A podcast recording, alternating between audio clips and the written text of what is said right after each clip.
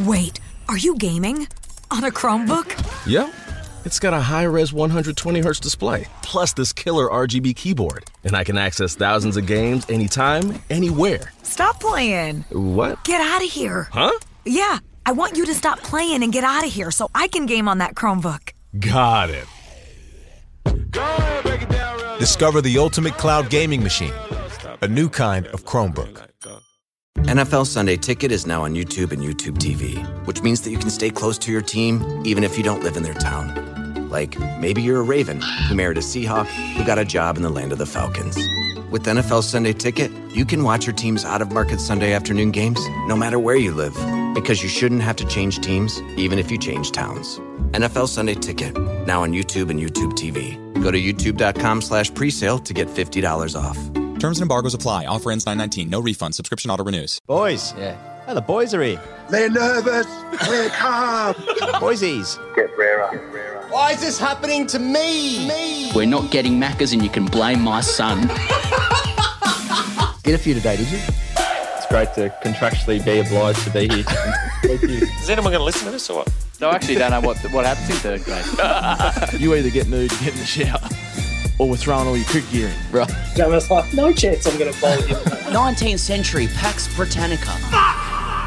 It's getting closer. It's getting closer. What's KL Rahul doing in a strip club? It wasn't a strip club, but it kind of looked like it. On the show today, we speak to Alex Malcolm from ESPN Cricinfo, a real hardcore, not so much X's and O's chat, but more about what this Ashes series means for you, what it means for me, what it means for Zak Crawley. Meg Lanning is out of the Ashes. Alyssa Healy will lead Australia for the Women's Ashes. Jaiswal's in for Gaikwad as a standby player for the World Test Championship. The IPL final was rained off for one day, so we need to just give it a breath. Just give it a breath. Just give it a ah, breath breast. Not what you said. Just give it a breast for one day, and then we can find out if MS Dhoni will end cricket. Also, Sabba, 34 ball 100. That's before we get into hashtag AskTGC, where we get a review from Wisden and more specifically from Josh. This episode is brought to you by Budgy Smuggler. Head to budgysmuggler.com. If you're sitting at your desk right now, you know what? If you're sitting anywhere in the world right now, go to budgysmuggler.com and brighten your day with hats, shirts, t-shirts, bucket hats, budgies, designer budgies, whatever you want. That's budgysmuggler.com.au. Sam Perry it was great to have Alex on the show. He's just left the studio beforehand, and uh, that was a nice chat we had with Alex. It was sort of forty odd minutes there, and that's what the main uh, the main crux of this episode is going to be. As it's uh, well, generally speaking, been a slow news day, news week for the cricket cycle, the cricket news cycle. And why would it be? Because the Ashes is like three weeks away, and the World Championship is like a week and a half. So why would anyone be talking about the cricket? Okay. Uh, I thought you did very well to fill that introduction. That's all we've got time for today, with mate. The idea that lots is happening in cricket. Like Thanks. I'm- I'll, I'll just level. I'll just level with you. Not a lot doing. Mm-hmm. Not a lot doing. If you've clicked on this link to to to listen to this episode, good luck to you. No, we went, we went, we went long with Alex. It was nice. It was a nice cricket chat. Forty minutes of analysis from Yeah. a smart guy who follows the game like a journalist and knows what the fuck's going on. And can catch. Yeah, and can catch. Yeah. Indeed. And boy, can he catch. Yep, and what a catch he is for his wife. Now, really, like, yeah, we, we should say to those who are listening to this now, if you, if you're tuning in for IPL final analysis, you're not going to get it because we're recording uh, a couple of hours before the final takes place. The final was postponed by a day because of wild storms and shit in Ahmedabad. Absolutely pissed it down. And I think it's funny. Like there's uh, there seems to be a connection between the fact not a lot's going on in cricket Mm-hmm. and the IPL final was going to be on. I'm just not sure if it's like if we I'm not sure if there's meant to be a connection there. Don't- I like- I. I don't know if cricket's been cleared for it. I'm I'm not really sure. Mm-hmm. But mate, I I agree. Like we're a couple of weeks away from the Ashes now, uh, and. Succession finales on tonight. That's you know, huge. That's huge. fucking good. If true. Yeah, if true. Uh, and you know, 90 you, you got a birthday coming up. I mean, we That's have true, we that's have true. lives. We have lives outside Yeah, of this stuff. Like, yeah. uh, it's my anniversary with my wife. You know, Huge. today. If true. Uh, and you know, and it is true. Yeah, okay. Uh, Okay. And you know, there's there's not a lot of other cricket. I'm like we're looking at. I'm looking at this list. We're, we're, what are we leaning into? Jaiswal rela- replaces Gaikwad as a standby player. Gaikwad's getting married. He's not even playing. Yeah. You know what I mean? Yep. Who gives a shit? So I just Playing the IPL. yeah, yeah, good Yeah, player. yeah, Good. yeah. He's, he'll, International he'll- uh, don't mate, he'll score thousands. But uh, all all formats, pure. You know, Moody said it. But really, like, I, I don't want to feel shit. You know, I don't just want to feel idle talk. You don't want to. You don't want to lie to the viewers and listeners. Yeah. Don't lie to them. I'm just saying what's what's real about life. You know what I mean? I'm going to try and get a. You know, I'm looking forward to our live show in Sydney tomorrow night. By the way, uh, for those who have been texting and saying, "Can I get them a spare ticket?" and I don't know who they are, uh, we have a small handful of tickets that are going back on sale now because uh, to, to just so you don't think that we're like lying about it being sold out and shit. Uh, we get a couple of complimentary tickets, and our mates aren't fucking interested. Yeah. Yeah. yeah. going to see us. Yeah. Uh, See you yeah. on stage. Yeah. Why? So there's a couple, there's a, there's a, there's a handful of tickets uh, on sale if you, if you want them.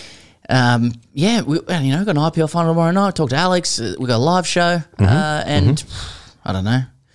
That's about it. Yeah, All right. Well, uh, top top uh, headline here is Hazlewood in the Australia World Test Championship. I mean, this is what we're talking about. Squad. The, the, the, the main news in cricket today Mm-hmm. is Australia trims its squad from 17 to 15. Oh. Fucking stop the presses. you know what I mean? Like, I, I, I saw a Fox Sports headline saying blow, one's gonna listen. blow, blow for Marsh. You Yeah. know? Uh, He's, he's, he's got a couple of days off. Beauty. He wasn't going to play. 18 holes. You know? Yeah, 18 holes. Stableford. Stableford points. Yeah.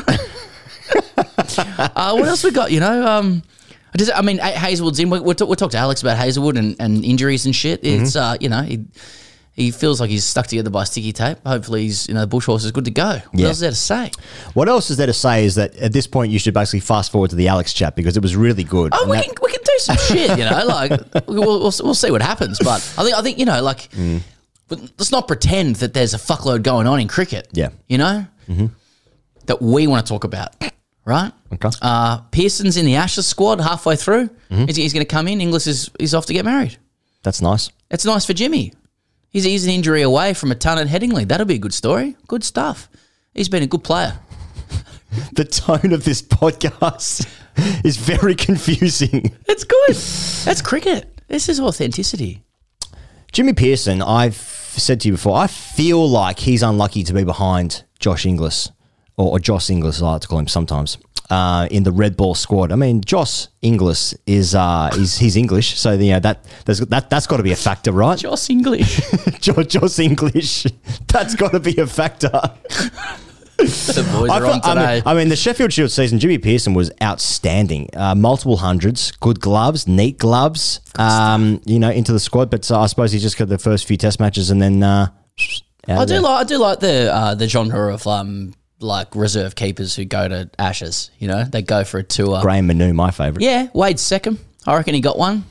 Fuck, Uh, Wade second must have been good Yeah. to never play. Did he ever play? No, he never played. No, I don't think he got a game. Not Graham even a Manou white ball got a game. game. He got a game. He got multiple games. Did he? First in a Test cricket. Yeah, yeah, Manou? yeah. I Yep. thought he filled in for one. Okay. Oh, I th- couple. Oh, I think it was. I think it was a couple. you of the giving back, him? You're giving a couple of pack of greens? the back end of the 2009 Yeah.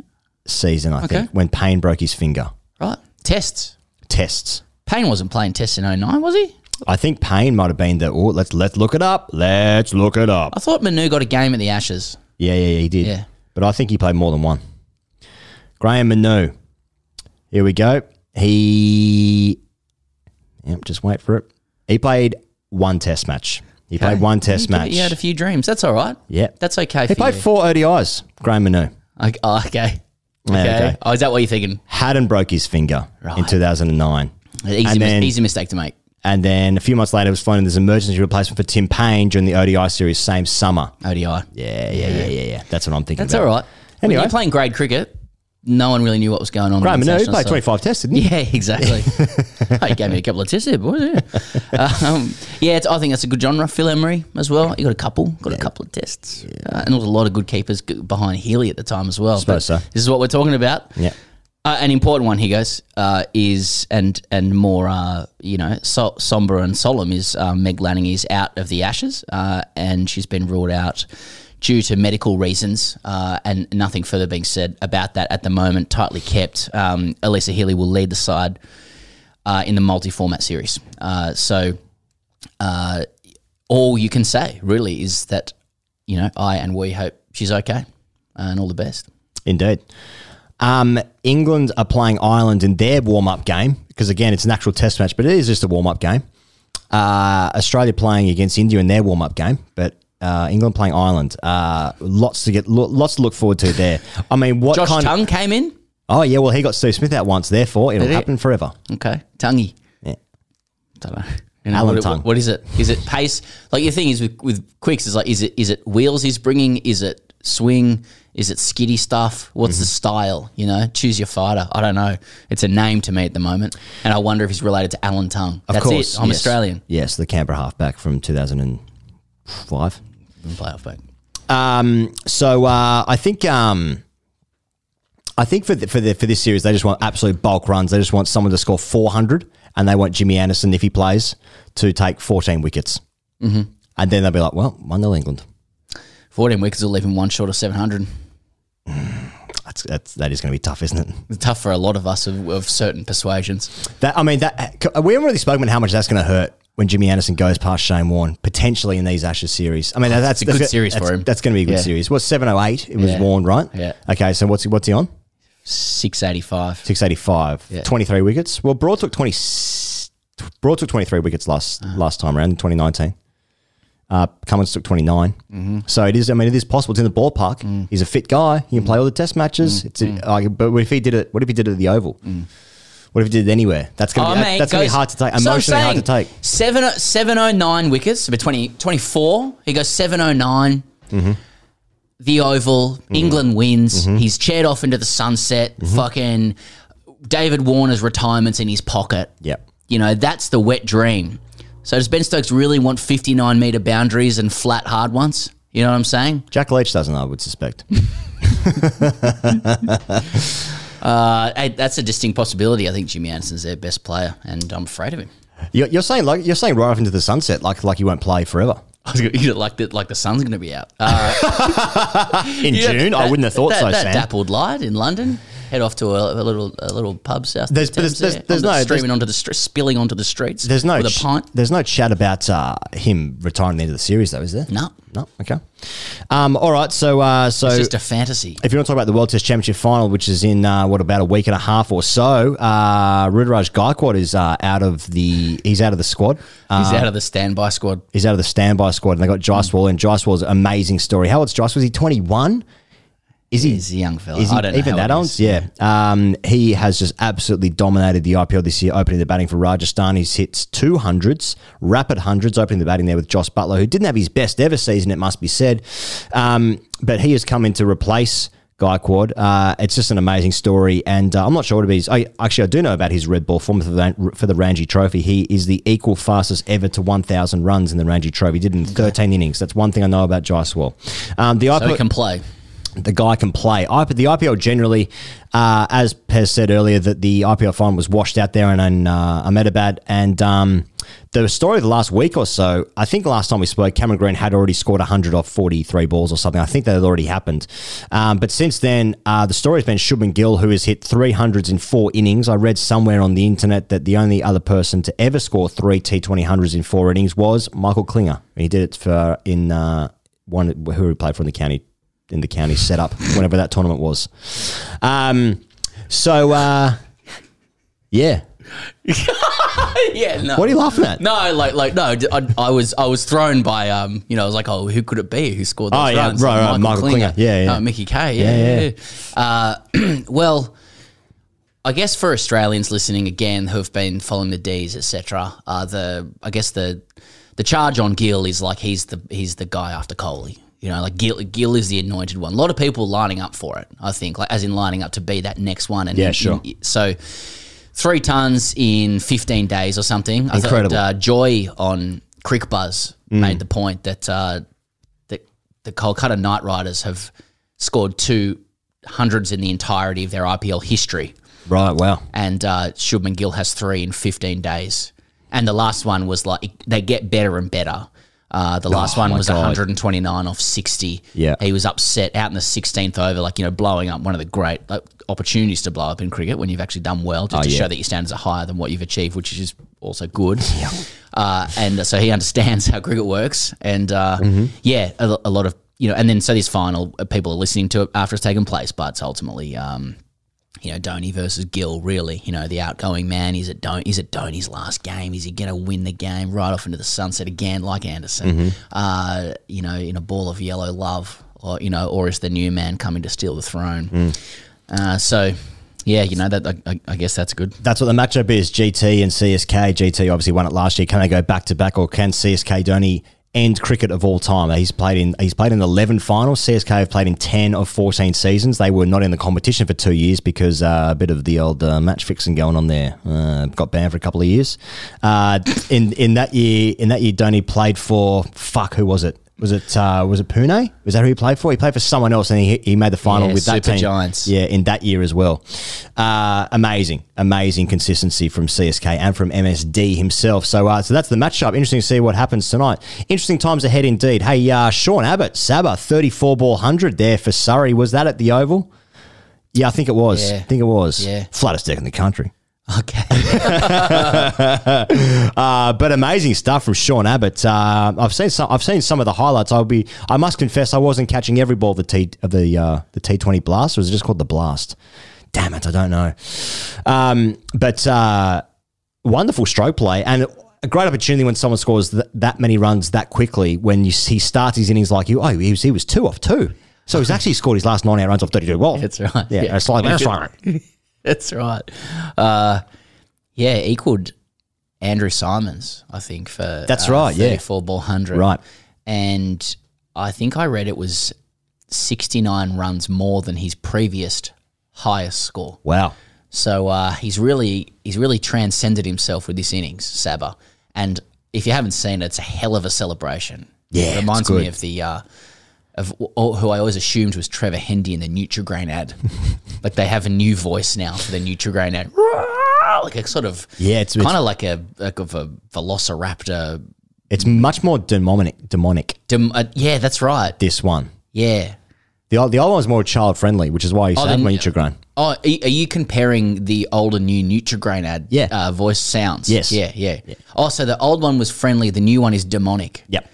Interesting. Hmm. Yeah. yeah. I think about all ads now. I think about the old Amy ad, and the new one. They just never got it right. That's got nothing to do with cricket, unless the woman liked the game. Let us know if you're that woman. Right in. Jump in the emails. Let us know if you're that specific woman in the Amy ads from the early 2000s. But great ton, Sabba. it was a great celebration. It was arms a lot, as you would. It, it, it's like he'll have no regrets about whether he like enjoyed that moment. You know what I mean? Mhm, It wasn't mhm. like relief more than anything, or I was in shock. He fucking he it was into it. Yeah. it was good gear. Uh, you're telling me the World Cup schedule is being announced during the World Test Championship final?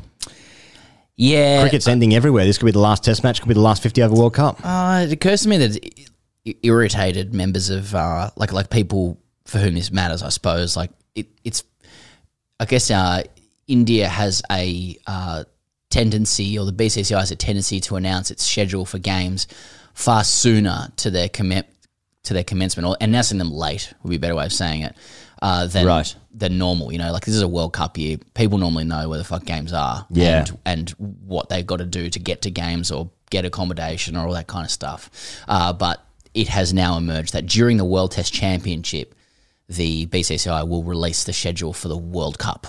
Uh, and it's like, mm, okay, Yeah. cool. Yeah. Um, well, they're probably trying to figure out the Asia Cup, which is being held in Pakistan, but Yeah, India, India have not. India have denied the, uh, the the privilege of going to Pakistan to play their game. So I think what they're trying to do is it was going to be uh, posited to whoever was on, on the board to make that decision that the game. I think there's like it's an eight game tournament, and three were going to be in Pakistan, and the other five were going to be in the, either the UAE or Sri Lanka.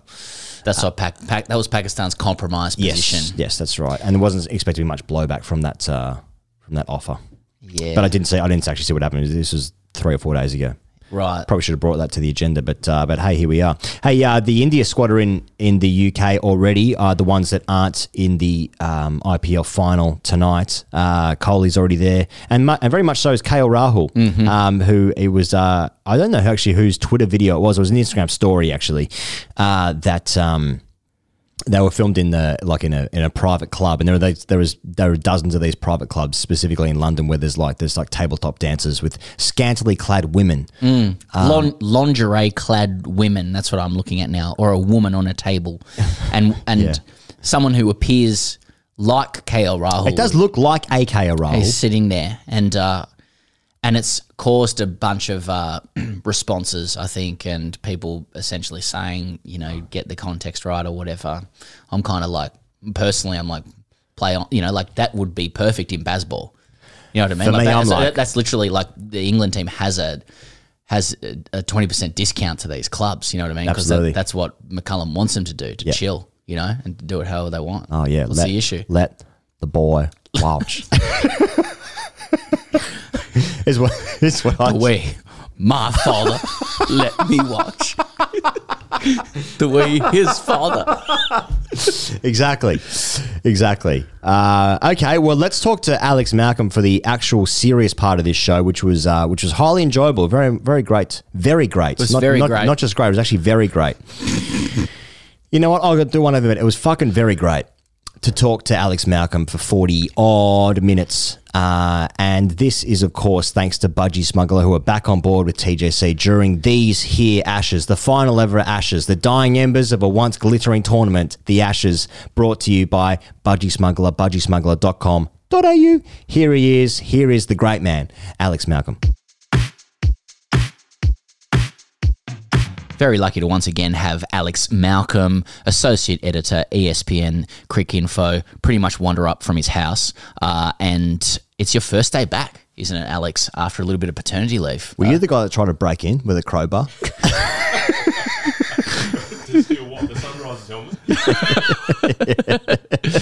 no, that's encased in glass. Uh, so you're looking at the Ashes and World Test Championship to a lesser extent, Alex. Uh, you know, with a bit of a blank canvas. You know, being back at work now. Like, is there any? Uh, is there any storyline that particularly stands out to you, or that you're particularly interested in when it comes to, let's say, the Aussie men uh, through the next six, seven weeks? Not really. I just think it. They're going to be six fascinating Test matches. Uh, this, the first one is is really interesting off the back of what we saw in India, and I was lucky enough to be there like you guys. And I think Australia feel like they really let one slip there, uh, an opportunity to to beat India in India, and this is a completely different set of circumstances facing the same opposition in diametrically opposed conditions. And so they may even face a completely different style of 11 and style of cricket that India is going to play because they may even leave out Ashwin. You never know out of that 11. So uh, that in itself will be really interesting. There's some intel coming back from England from um, the guys that have played over there already that the Oval is going to play pretty quick and bouncy, which is interesting in itself.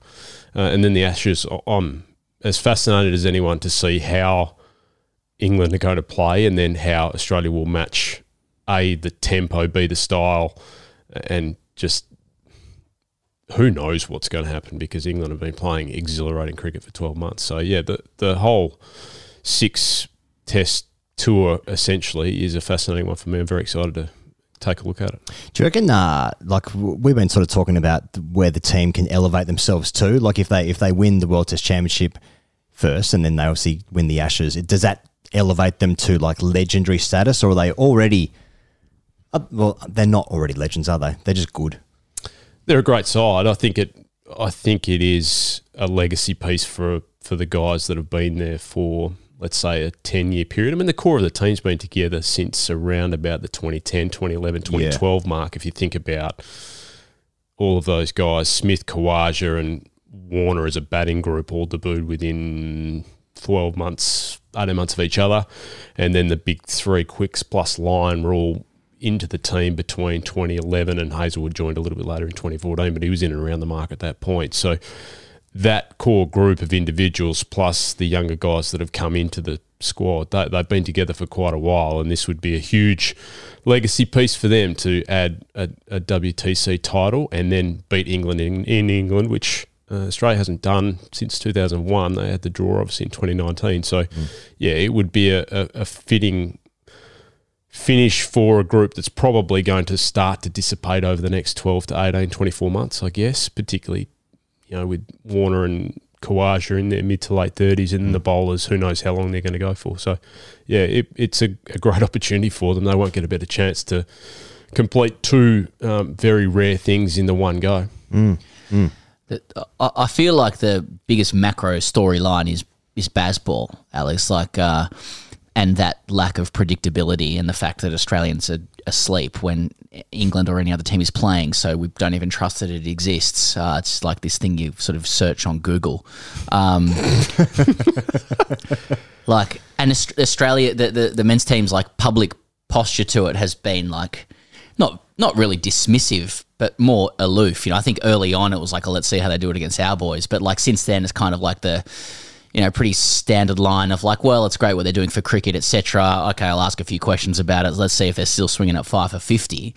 Do you think that is a public line? Uh, because like. The thing about Bazball is that like it's this like it's such an obvious strategic like philosophy like and it's in your face you can't miss it they zealously pursue it so I, I wonder like whether the the spotlight will be on Andrew McDonald you know? Like as in do you think the Aussies will just be like look we're just going to play our game and forget how they're doing or do you think Andrew McDonald who like strikes me as a guy up for an intellectual challenge in cricket will have like 18,000 plans? Because for him it's a great opportunity to show obviously that you know he can kill uh, an opposition strategy They are very aware of what Bazball's capable of, and they're definitely planning for it. It won't be eighteen thousand plants, but they'll have some things up their sleeve that they're looking at. They they are definitely up for the challenge. The public line of "we'll play our game" and um, worry about us is is fair enough, but they they're well aware of what England's capable of, and I think not just the the scoring prowess on the batting side, they're very much aware that England has taken 20 wickets in every test match mm. that Ben Stokes and Brendon McCullum have been in charge for. That's an incredible feat for any team anywhere in the world in the history of the game over a 12 month period. I don't know how many test matches that is exactly in that time, but so their bowling is- 11 so like, like they, they've won 10 and lost one the bowling mm. complements the batting so well, and it's not just the fact that they're scoring so fast that's giving the bowling time because they've done it bowling first. You know, Ben Stokes famously, I don't know how many times last winter, our winter English summer, won the toss and said, "Yeah, we'll chase." And that's that's absurd, but that that's what they're doing. So the Aussies are very well aware of that. They'll be well planned. They'll have their ideas. I think in the back of their minds that there'll be a bit of bravado and ego internally, thinking, "Yeah, if we." If we crank our quicks up on, on some quicker wickets and, and Just crank it hit, up. hit the right areas, uh, I feel like some older uh, coaching generations would have would have responded that way. Like, let's just crank it up. Yeah, you know what I absolutely. mean. Let's have a Um, look upstairs. Yeah, I, I think so. Oh, I, I think they'll be referencing you know what they're able to do against a very similar group of individuals in the 21 22 Ashes series on Yeah. of different style of wickets and but they were mentally in a different space than England so you, you, just don't know I, honestly you don't know and it's going to be fascinating to watch what who, the player they haven't seen is Harry Brook Yeah. uh, so he will be a, a challenge um, to come up against. Obviously, Bairstow comes back refreshed, uh, and he played well out here in Australia when he was here, and he's a great player. And we know what Stokes and Root can do. Their top three is an interesting area. I'd be, I'd be curious to see if Duckett can have the success that he's had away from home.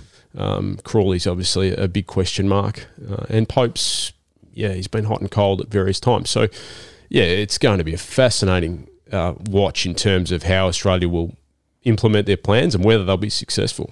You know, like as, as you you sort of answered the question there, but like just as a fan, I just like wrap myself in '90s Australiana because that's when we all grew up, right? And then that's when England barely fucking played. Um, I mean, they tried their best, but they were just terrible. So I'm just looking at like England's team and like given our our jobs, we watch heaps of cricket, right? And we've seen these guys fucking do amazing things. But like, I'm just like, well, Zak Crawley's going to get dropped, and then that changed their whole team. Ben Duckett, please. Ollie Pope, no, thank you. Joe Root never scored 100 against England since 2015. Um, Harry Brook, no, that's, that's a little bit too middle class for me. Um, ben Stokes, he's on one leg, he won't play. Um, Bairstow averages 35 in Test cricket or some shit, you know. And so, like in my head, it's like, oh well, now I'm Nathan Lyon, and Australia's won five 0 and we don't need to play the games. But like, so that that's my that's my Australian instinct coming out. Except what the team has done in the last what, is it, ten of eleven? It's pretty good. So I mean. That, I think that makes it interesting, you know. It, but it's England's story. It's not really Australia's story, though. Australia are the team that are playing for greatness, aren't they? So I- mean, it's it's that it, that that for me is like, well, this this series could be fucking anything, and I feel like the Sky could like MS Dhoni's going to win it somehow. Obviously, mm. I don't have a question there for you, but I think that's just my excitement for the series. But I guess I will tack on a question. Um, Who is the alpha? what what's my name and where am I?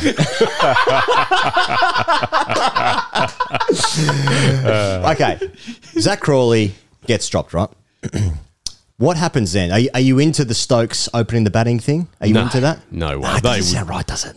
They couldn't possibly. Uh, he might want to do it, but they would they would talk him off that ledge. Yeah, There's okay. no way Brendon McCullum is going to let him open the batting with his workload. They know he's going to have overs to bowl. They know he's got a lot of work to do in the field. He's been very proactive as a captain and has been a part of that, a key part of that bowling group being so successful in the way that he's manipulated fields, kept the mm. game moving, done mm. different things. Uh, if anyone watched any of what they did in Pakistan on those wickets, mm. Stokes's vision and left field thinking was a huge part of why they took 60 wickets. Right, right, right. The flattest things in the world. Yeah. I mean, they took 20 wickets in Rawalpindi where Australia bowled 230 overs and took four Mm. earlier in the, that same year. So they, they, they can't let him open the batting. It's too too big a workload. And don't forget, he, he he's captain, so he will be targeted. He's going to get targeted. So They're going to try know, and get him out. Yeah. Yeah. Uh, so So that, there- that's a, something he has to deal with. There's no way though. There's no way he'll do that. And even when he became captain, he moved himself back down the order. Remember, he was up as high as was it three or four at one stage under Silverwood, and when Root he did he did bat quite high at one period. Yeah. And then as soon as he became captain, it's like, no, I've, I've got a bowling workload. I've got Yeah. the captaincy workload. I'm going to bat six. This is where I'm going to bat, and we're going to fit the rest of the order around that. So he he may may maybe for something really different, randomly first up, fresh in a series, he might walk out. I don't know, but I I can't see how they would let it happen across the course of five Test matches where he would have that workload. It just Mm. seems impossible to me, and you wouldn't ask. The wicketkeeper to do it either, so I think they'd have to find another solution. I don't But know what it would be. I, I like what you're doing there because the thing about Bazball is that no one knows what Bazball is, and so you're goading England into saying that they can't do something. So now they will need to put Stokes up top. I, I want to introduce a dimension to this Ashes preview that came from an interview I just read with um, in the Guardian between Donald McRae and Mike Brearley. Mike Brearley being the great England captain, uh, come psychoanalyst, and uh, um, That's a weekend title. who was who was known very broadly for w- whatever he might have lacked in talent or skill he made up for in you know man management. And uh, so you know a real leader of men. And he was speaking uh, must have only been the last 24 48 hours about uh, how the whole zeal of England's cricket is led by the fact that both Brendon McCullum and Ben Stokes have overcome depression, uh, and they're they're playing cricket as you know kind of free people in response to their own uh, travails in life. You know, for for McCullum, it was about uh, New Zealand being bowled out for forty five, and then going, you know, let's remember why we play the game. You know, to to love it and. Ben Stokes obviously has his own stuff that is well detailed in that uh, documentary uh, about him, and so I'm just I'm just wondering like I I feel like this series is so interesting because like it's such an unlikely match of like ego positions. Like England are like brash and out there and they're mm. sledging mm. and they're in the press and Ollie Robinson saying we're going to give him a hiding and Australia is now like Cummins UNICEF jerry cans. McDonald is a absent-minded professor, and we're used to the Aussies being like, you know, slouch hats, you know, Gallipoli, like, and how, like, how. How does Australia's ego-free humility like deal with you know England on the front foot? Mm. I just do not fucking understand what this is. you know, It's so true. I, I, and I do think deep down, deep down now. Deep, we're talking. deep yeah, let's get deep. It's gonna be Deep, fucking deep down. five. Yeah, Back- that's right. Because I want to go back, deep. Back to the boys' grade cricketer days. I know none of them want anything to do with their grade cricket roots. Some don't But have clubs. Genuinely, Some don't have clubs. There's a story you're sitting right. there. Yeah, one, of, absolutely. one of them genuinely Some don't doesn't have, a clubs, club, but- and but, it's a, yeah. it is a point of pride. yeah, but uh, I think deep down there there will be that fire burning. Going, no, there's no way these guys are better than us. Uh, But that, that that in itself, But how do is- you harness the fire? exactly? Mm. And that in itself is one of the traps that I think Andrew McDonald will be very wary of, and he and Cummins will be um, imposing upon his players, impressing upon his players, I should say, to not get sucked into their style of cricket because every other team that's come up against England in the last 12 months has tried to match that style of cricket and it hasn't worked.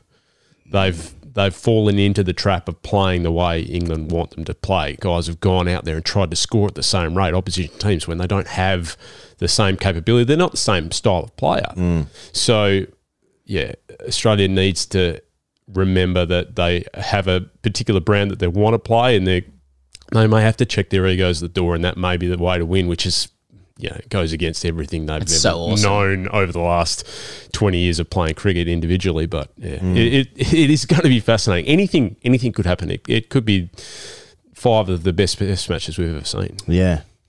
Or not. Or One not. of those two things. Well, like you know, day, day- you know, Ed- Edgbaston day one, England go at seven and a half and over. You know, it's Pakistan all over again. Like how soon before the old generation say you just got to bump them? You know what I mean? Yeah. Like you just got to look upstairs. You just got to crank it up. Like I, I just that's why Bazball's so awesome because it is going to like Culture wars. It, oh, it's going to be culture Mm. wars, and it's going to like really stick in the craw of the Aussie ego, especially if like we're playing ego free, like you know, fully planned, meticulous cricket. Yeah. I don't know. I asked you before um, about an English opener, but obviously Australia's opener is under uh, threat for his position. There is there is no evidence of David Warner succeeding red ball cricket in uh, in the UK. There's not There's- no evidence. Has he has he scored? So the 2015 tour, he got a half century in every single test match. Okay, okay. Um, my That mistake. wasn't the last tour, so That you know wasn't what I the last That's tour. not the last thing I remember. In the last tour, he got a single figure score in every single test match. Okay, and he scored some runs with Delhi, so that'll obviously transfer across. Um, so like, but uh, there's there's something in me which is like, oh, I, I feel like he could figure it out. You know, I feel like he could, but he's in the he's in the squad for the first two. As the replacement, Harris is there as the backup batter, but Bancroft is also playing county cricket for Somerset, isn't he? He hasn't played the last couple. I'm not 100 percent sure on where Cameron is. Whether Okay. it was a short term deal with Somerset or. So or so. I mean, Anyway. Marcus Harris then is the, is next cab. Well, he's in the squad, and they've Yeah. they've declared their hand. They've said he is next cab, and uh, George Bailey and Andrew McDonald both said on record that, despite the fact he didn't go to India, they don't see him as the next best option there, and they actually used Travis Head to open the batting in those conditions Yeah. for, for a variety of reasons. But away from the subcontinental conditions, they see Harris as the next opener by Okay. quite some margin. Okay, because because Renshaw's in and around as well, mm-hmm. but he's been batting as low as five for Queensland, hasn't he? Because I mean, he, when he, played for Australia, he opened the batting and filled it first slip, and then he went away. Then he played middle order for Queensland, but he's there as the backup batter as well. Yeah, he went back. He's been back to the top for Queensland for the last year and a half. Okay. He, there was a period there where he was batting. Five, Okay, yeah. right, okay, but he wouldn't be an option, you don't think, for opening the batting? He could be, but Harris is next cap. Yeah. Okay, okay. Uh, okay, well, you just mentioned Delhi earlier. He goes and uh, for for those who are listening or watching the show, uh, the reserve day of the IPL has really fucked with our recording, so we do not know what happened in the IPL final. But uh, very important to just follow the form lines of the IPL and uh, how that will translate to uh, you know upcoming Test matches. And uh, you know Cam Green has had a pretty good season with Mumbai first time around. Now I'm asking you specifically, Alex, because uh, famously y- you know you, you captained him at grade level, and then uh, last time we asked you, you declined to discuss his um, tubbing habits, and possibly because he was underage. You know. Possibly. Uh, Definitely and, uh, because he was uh, underage. Yeah, and uh, just general morality, um, being a, a reasonable, uh, dignified citizen. Um, but I, you, you, will- you will have, you will have watched the. Oh, I'm off on a little tangent now. You will have watched the IPL on on paternity leave, no doubt. And I don't know about you, but like I just, I felt for the first time, I noticed a little bit of uh, like physical swagger accompanying his performances, and his cricket until now for Australia, which has been very serviceable for a young guy as an all rounder, has probably been noteworthy for how demure and shy he seems for for a guy so big, and he is big. So, um, did you notice that as well? I guess is what I'm asking because I just thought there was this. I, I've never seen chest protrusion from Cam Green, but I thought I saw it protrude uh, for for Mumbai. It's there. It's Yeah. in there. Yeah. Because I wanted to ask, like going back to grade level, like it, it, does it there, exist yeah. in, in It's in within there, him? yeah. He's always been unsure of himself when he's made the jump up a level. Yeah. Which is probably a sign of like social maturity a little bit as well. Incredible sign of Yeah. humility and but he's he's he's so talented that he's able to figure it out on the run in incredibly quickly and then reach the level and go beyond level beyond the level even quicker. Uh, but once he gets to the level and he gets comfortable, then that, that inner confidence is definitely there, and I could see it. Uh, you could definitely see it after the hundred. He's now got breakout hundreds at Test level, uh, at IPL level. He's got a Test match fiver in, in under the belt now as well. So I think there will be some confidence that will start to exude from him, uh, and and it's I don't know whether it's going to help him play any better than he already does, but it- it'll it'll certainly provide some intimidation for opposition, knowing already what his raw physical and and skill. Um, technical skill sets uh, can provide that he, he has an inner confidence as well that he's at the level or believes he's better than the level that that just brings a, a whole new element to him as a cricketer So it's, it's not easy though, is it? Like, you know, he can have this breakout 100 playing in India as an all rounder and then do it at the IPL, taking a little while to warm up and then basically becoming the man, you know, as, as Mumbai Mm. uh, closed in on the playoffs, made the playoffs, were challenging for the final. They, they, they put him in at three and four when previously he'd been a little bit down the order. So they wanted him to drive it.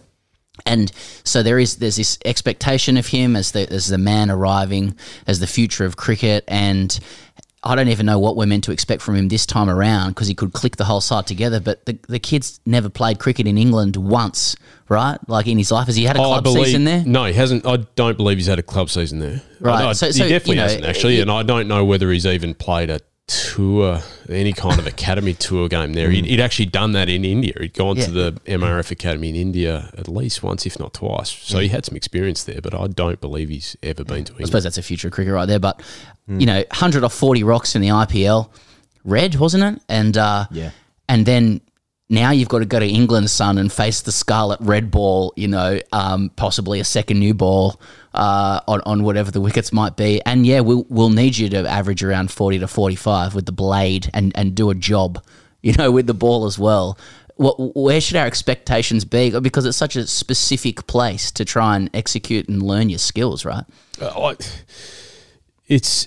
I don't think people appreciate how difficult a challenge this is. Not. I don't think any Australians ever done this because I we I can't remember. We haven't had an Ashes series this early in the Yeah. year. Yeah. Yeah. Yeah. So never has any. I mean, Warner's been there 2013, 15, 19. So he's probably the best example of IPL in- into Ashes. But there would have been a break in between because the Ashes have started at the back end of July, even the start of August. The Yeah. last one in 29 was the start of August. Uh, he had the World Cup in between. So there's that. There's a, a period of time where they can make the readjustments. He's got seven days going from playing in that playoff, basically.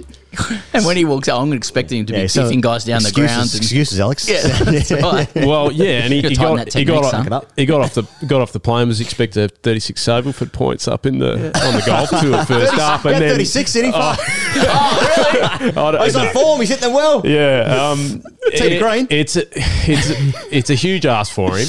No, he, mitts, he, he's swallow. as capable. He's more capable of of making the transition quicker than anybody else on the planet. But I, I think people should temper their expectations, certainly in the WTC final and the first two Test matches, because he has a history, as we've seen over the last 12, in his first couple of years of international cricket, he is a slow starter in series, um, and it takes time. Remember, last summer he was in, he didn't play any cricket. He was in and around the World T20 squad, Oh, didn't play. He was carrying the drinks all through that tournament, which looks absurd now. Yeah.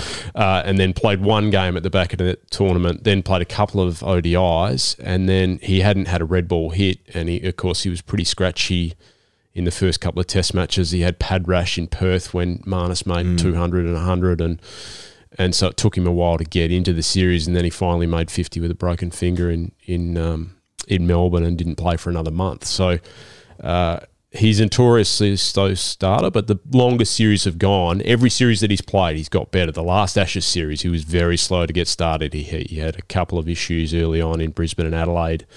Got some runs in Sydney, played his best innings in Hobart. Um, a little bit the same. It, it took him a little while to get into the rhythm in Indore um, after missing the first two tests in India and then played a blinder in Ahmedabad. So he'll he'll get better the longer it goes, but I think he needs a bit of time to acclimatise and get himself back into red ball mode because he's been going very hard with the hands. And Cam, when he plays his best in red ball cricket, um, softer hands, lower hands, a lower back lift, um, and and he, he plays with Plays control. later as well. Mm. Certainly does, yeah. Lots of chat about Neser and him doing really well in the county championship, aka third grade. Um, Threes. Threes, yeah. Australia 5 0 all of a sudden again. Who's threes? Um, where does Neser live for you? And by that I mean, what's his exact home address? no, like where, do- where does he live for you? where does he live for you? Because, you know, like. sorry, sorry. because he's like, you know, he's been in and around for a minute, and you know, he got uh, he got leapfrogged by Boland, he got leapfrogged by Jhye Richardson. Um, I think he's for me, he's going to be just a terrific first class cricketer with like a and he, like he's he's the kind of guy who'll come in probably play probably play test matches in the Ashes or if not the World Test Championship final. Um, and I think he like he won't let you down. You know, like he's just not a guy who's going to bowl like you know bad spells and and he's got potential for runs as well.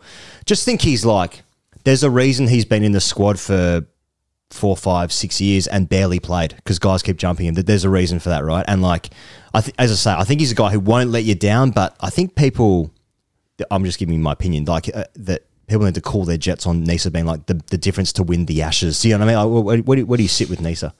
I think he's an outstanding cricketer. Um, He is a victim of the ball speed mentality in Australia. I had a really interesting conversation uh, without trying to plug a piece that we did. We, I had an interview with Trent Copeland after he retired from first class cricket that we ran as a basically a Q and A on on Cricinfo, and you can find it now if you if anyone's interested in it. And and I posed those questions to Trent because he was a part of a group of cricketers during an era where you know, he and Chad Sayers and Michael Neser, and to a lesser extent Scott Boland, um, Jackson Bird. Jackson Bird's another who outstanding first class records, dominant at Sheffield Shield level, um, but were never really considered to play regular Test cricket for Australia because of this ball speed, airspeed mentality, whereby Test matches are played on flatter surfaces, and there is a view that you need extra ball speed, 141, 142, 145 plus, to have an impact on those on those pitches.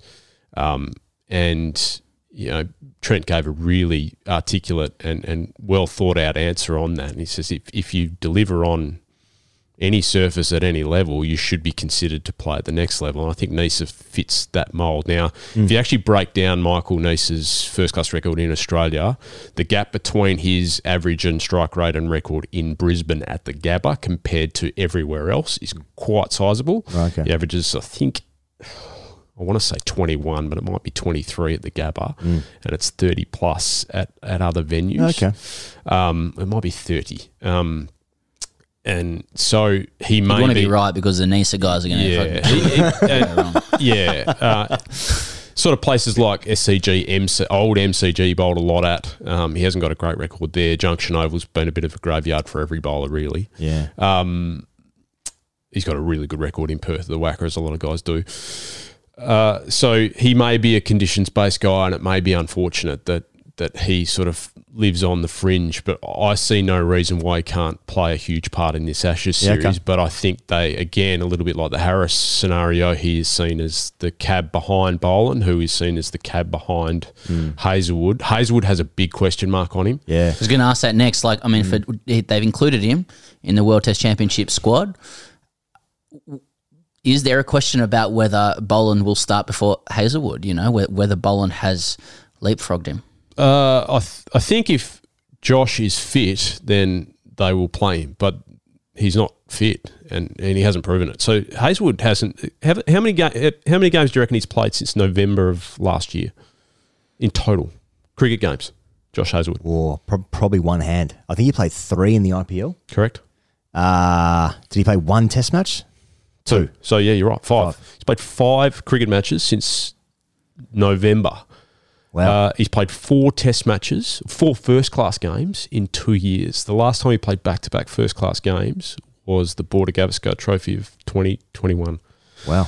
So he's done his side twice, and then he's had the Achilles tendonitis problem that kept him out of the um, Border Gavaskar Trophy in India just recently, and in the One Day Series, and delayed his arrival into India for the IPL. Mhm. And now he's got uh, the scan showed up clear, apparently, according to the um, Cricket Australia medical team, uh, and but a little bit of side soreness that they don't say is related to his previous injuries, but I mean he's had two side injuries, so it's clearly related in some way, shape, or form. Yeah. Uh, and they've got six Test matches in in seven weeks. And there, there's a question mark over whether he can play two in a row, let alone six in seven weeks, or even play one. Yeah. yeah. Whereas Scott Boland's got a, a an incredible record of just backing up, and he's super consistent. And they know if if they need it, he he can bowl fifty overs two weeks in a row, uh, and his record's sensational. But he too hasn't played any first class cricket in England, so.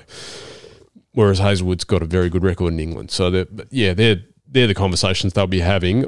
They'll know Hazlewood would be asked to do quite a heavy workload, I would say, in the uh, training camp that's in Beckenham, just outside London. Later this week, they train Thursday, Friday, Saturday, and then they'll have a day off on Sunday. He'll then have a really solid bowl, I would say, on the Monday, two days out from the World Test Championship final. If he if he doesn't pull up or come up from any of those, Boland will play. Yeah. So it's a squad game, really. I think. I think they, you know, that whoever's playing the last test will be in completely different Mm. lineup to the first test. They have a theory though, and it kind of fits in with uh, the way England have been playing over the last twelve months. That because England score so quickly, and they're not worried about trying to bat time or or bury opposition in terms of just stacking overs on their opposition bowlers, that they might not need to go that deep because England might make three fifty, but they might only bat for sixty five overs, Mm. rather than in India where or in Pakistan where if someone piled up 400, 500, it took 160 odd overs. Yeah, yeah. So, so Eng- England's own bowlers will be upset at their batters scoring too quickly, so not allow them to have a, have a break. Go sevens all you want, but can I just put my feet up? Well, it happened in the last uh, test England played, didn't it? I mean, they, Yeah. they they were successful. They scored so quickly early in the game, bowled New Zealand out, and they were so so good with the ball first up, and they were so tempted to play golf on the fifth day that You know, they decided I think to we're enforce the zeroing in on the main thing. Uh, they decided to enforce a follow on and, uh, and and paid a price, but ultimately, you know, it was one of the great test matches of all time. So you can't really Six argue over? with it. Yeah. Uh, okay. Um, with uh, England, Alex, uh, like, where do you think Australia can put pressure on England? I know we just went through the England side in the eyes of a '90s um, child, but uh, I, I noticed R- Ram Prakash did a piece saying if Crawley fails against Ireland, uh, pack him. He, he, he should be out. Uh, but do you see, apart from Zak Crawley, which is the big question in England about you know a guy being given unfavourable uh, opportunity compared to others, do you see any other uh, you know weaknesses to exploit, or just even anything within the England side that, that's worth noting? Well, I think the top order's got got some questions on it. Absolutely, I think you know, Duckett hasn't. He's played very well, but he's played very well in excellent batting conditions in Pakistan and New Zealand. Um, those those wickets were really good, uh, and then he hasn't had a look at Test cricket in England and hasn't Mm. faced the Aussie attack. Uh, so he and then obviously Crawley uh, and Pope's had his challenges against Australia, and so has Root in the last two series that they've they've played. So Australia will really want to make inroads in that top four, and then put pressure on the, the middle order who like to use the platform to then kick on and, and really bury opponents. The other thing which is interesting, and we've discussed it already or sort of touched on it, is I think as quickly as England like to put runs on the board and and move the game along, I think Australia, if they get the right conditions with the bat, they could put time in the legs of the 41 year old and Anderson and the 36 year old Stuart Broad.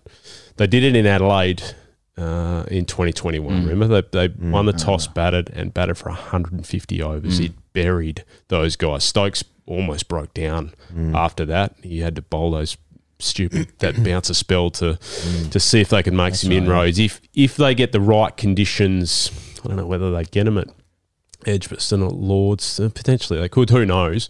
If they get the right conditions, the right side of conditions, let's say, let's say they win the toss, bowl first, or you know, bowl first in some way, shape, or form, bowl well, and then the wicket flattens out. They get some blue skies, and if they could bat for 130 overs plus. Uh, at, at a place like Lords or where, where that can happen in the second innings of a match, they can really set the rest of the series up if they put that time in the legs of Anderson and Broad Yeah. that that I would I would I don't know this for a fact, but I would think that would be an area where they would be thinking, particularly guys like Khawaja, Labuschagne, and Smith would be thinking that's that's our chance to really make our stamp on the series, is to make them really work for a long period of time and see if that uh, effort can stack up and then have a cumulative effect across the next three test matches and put us in the advantage. That that would to me that if I'm in that dressing room and doing that kind of planning, I'd be thinking that way. It is, it is funny, like just when we're, when we're talking about this, then there's so many reasons to be optimistic if you're Australian, right? I mean, you look at the Australian side, all the batters average more than 45. Kawaj is a different player to when he was when he's played in England before. Travis Head the same. There's just like, but there's still things of like, well, Travis Head's never done in England, nor's Usman. Dave Warner had struggles last time. Marnus has never really done well away from home. Steve Smith can't do what he did again last time. He just can't. Um, Cam Green uh, is Cam Green, but he he gels the side together, sure, but he's he's never played a game of cricket there. Uh, Carey's done okay, but again, it's just it's fucking hard to win away from home, and it's hard to win in England. There's a reason why we haven't done it in 22 years. Um, but but I'm still Australian nineties. Like, nah, yeah, but we'll figure it out. You know, you know like I mean, I mean, as we're talking here, We always give him a game. you know, we're talking, we're talking about batting for 130 overs here, right? It's like, I, I completely understand. I think it's a really, it's a really good thing to, to be targeting, especially at Lords where it can flatten out, right? But it's like, what happens if it all just falls over as well in Australia? You know, but this, this is the interesting thing about this series where Australia's playing for greatness, but England's had this fucking rise up, and they're, I think they're third in the ICC uh, rankings because that's obviously something we wake up to every morning and check. But um, well, I still thought, yeah, because the IPL's been up for three months, yeah. yeah. Um, What's Neser's address? and what's my phone Hey, number? babe.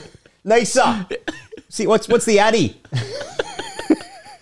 um, so that, that's that's that's the interesting thing. Like, but can you can you see it falling over for Australia? Can you see it ending careers? Can Steve Smith finish his career, or Dave Warner never play again? Can can you see, can you see that Can happening? you see that? Yeah, yeah. Yeah. What can you see? Name things you can see. He's literally said we don't know what will happen, but you uh, know. Oh yeah, I mean, there's there's definitely a world in which our openers can have another horror show Right. for sure, Yeah. no doubt. Because I Usman mean, said, Usman said right, it's the he- hardest place to bat in the he- world. Exactly Yeah. right. Yeah, yeah, He he's already laid the foundation. I had Yeah. a look at some numbers. what did Usman say? Like just uh, hardest place in the world to bat if, you're, if you're opening in three. yeah. That's what you would say before you score a bunch of runs, though, wouldn't you? Well, I, I had look since David Warner's made his test debut. Of the guys who've had m- ten innings or more as an opening batter in England, there's only two blokes that have averaged more than forty, and no one's averaged more than fifty. Wow. It's Cook, and Chris Rogers. Yeah. Yeah, Everybody right. else is under 40, and then there's a whole stack of them under 30, including Dave. And Dave's not the worst by any stretch. He's got guys like Tom Latham, who's a really good, Mm. world class test opener behind him, Shikhar Dhawan, um, Zak Crawley, Alex Lees. Mm. So it's a brutally hard place to open the batting. Mm. It- and They're actually dumb to do it, really. yeah, you, yeah. Why would you do it? It Shows how he good says Cook as was. a former opening bat. Yeah, um, yeah. Uh, it, it, it does show you, and it, it shows you how good Alastair Cook was. I think truly underappreciated as one of the all-time Yeah. great openers. It Yeah. also shows you how good Chris Rogers was, to be honest, in, Yeah. in two tours to do what he did. Mm. Uh, so that would be an area where England be. I mean, Stuart Broad's already talking about it. He'd, he'd be licking his chops at coming Yeah. around the wicket to both left-handers. Um, heck, we even saw it in Nagpur. They'd done all this work in Bangalore about facing spin and how they were going to deal with it. And opening morning in the first six overs, Siraj and Shami go bang bang Yeah. against Warner and Khawaja, Yeah. and the game's opened up. Yeah. So, you know that that's certainly an area where Australia will be vulnerable. And then obviously you'd expect Labuschagne and Smith to bat well, and I think they'd both be really annoyed about India. Uh, None of us would have thought it going to India for that series that they'd score one half century between them. Mm. Uh, and you wouldn't even think that Australia would get close to winning the series with Yeah. Smith not getting a Right, half century right, and yeah. Marnus getting a you know basically a cheap one in the in the last game on a Yeah. flatty. Yeah. So that'd be the area they'd be looking at, and then you know Australia's tail has not batted well. No. That's a big area of concern for Australia. I think that's something they are definitely working on, and that'll be an interesting part of the series: is which tail bats better. That- Uh, that- that's that- a big plus for Neser as well. Oh, I would Yeah. say so. Absolutely. Yeah. You know, he if he comes in and bats at eight, um, you know, if you've got, yeah, it's a hard one because he, I don't know whether he would play. He'll play if there's injuries, right? Yeah, Real I don't know whether he would play in front of Boland. He'd probably likely play with Boland if that Right. makes sense. So he would play in place of a Stark or a Right. heaven forbid Cummins falls over. But Yeah. um, you know, but if if if Boland didn't play for whatever reason, then you know if you had Cummins and Neser and Stark at eight, nine, ten, suddenly you got a bit of depth there Mm. because Stark's a very good player um, and has played well, I think, in the past in England. So yeah, that I think that'll be. There's two areas, and the other one is the wicketkeeper. I mean, Alex Carey's um, played really well at Test level. He, I don't know that you can take much out of the India series given the surfaces they played on. Uh, he made 100 obviously in his last innings away from India, which was at the MCG. But he, he's he's played first class cricket in England. Actually, I think he's got a first class 100 at Okay. Sussex. Uh, but he hasn't played Test cricket in England, so that'll be a big test for him as well. And I think deep down he'd probably want some runs in that seven slot. But he's such an unselfish guy that he doesn't really, it doesn't. It's not something that it, that that drives him or that burns away at him. But in terms of how Australia's going to win the series, he will be pretty pivotal, particularly him and Green. If they can combine, if Australia's top orders wobbled at all, those guys are going to be really important. Mm. Mm. Oh, some just unbelievable X's and O's uh, today. Talking cricket, I love the. Th- I, I do like X's and O's with you, Alex. I do. I do like. Yeah, it's too much nuffy stuff though. No, it's not. It's not. That's not, it's not, it's not, not at all. Well, I, I gave you the opportunity to talk about Cam Green in the showers. You declined. Yeah, that's true. You know, Uh, and rightfully so. You'll, Uh, if you ever get Greeny on, you'll have to ask him yourself. yeah, a lot of early words in that sentence doing heavy lifting. Uh, um, uh, no, we, we, we appreciate we appreciate the analysis, man, uh, and uh, everyone can catch Alex Malcolm's work on ESPN Cricinfo, uh, mate. We hope to see you back here in the studio, and uh, welcome back from paternity leave, where you um you learn that work's way easier than um parenting. No doubt about that. Thank you very much for Alex, to Alex, for coming in uh, and spending time with us uh, here in our blessed studio, which has not been blessed in any way just yet. Where do you get holy water from, Pez? Uh, yeah, I guess like I mean, I would get it from a church, but I don't know where they get Where it they from. get it I don't from? know who their suppliers are. Costco? Yeah, I'll be curious to know the must be able to get bulk the- holy water. The supply chain of holy water. Yeah. When does like rain Yeah. become holy water? Right. Yeah. Very interesting question. Again, let us know. Uh, hashtag AskTGC. Do you want to read this? Yes. Excuse me. okay. Uh, Interesting. Josh Wilmot uh, writes in, and has he said later on that he wants it to be anonymous? I don't think so. Uh, No, he signs off with much love, Josh. Gents, uh, said as you might say, boys, but with some English respectability, please. Gents! Yeah, yeah, that's pretty good.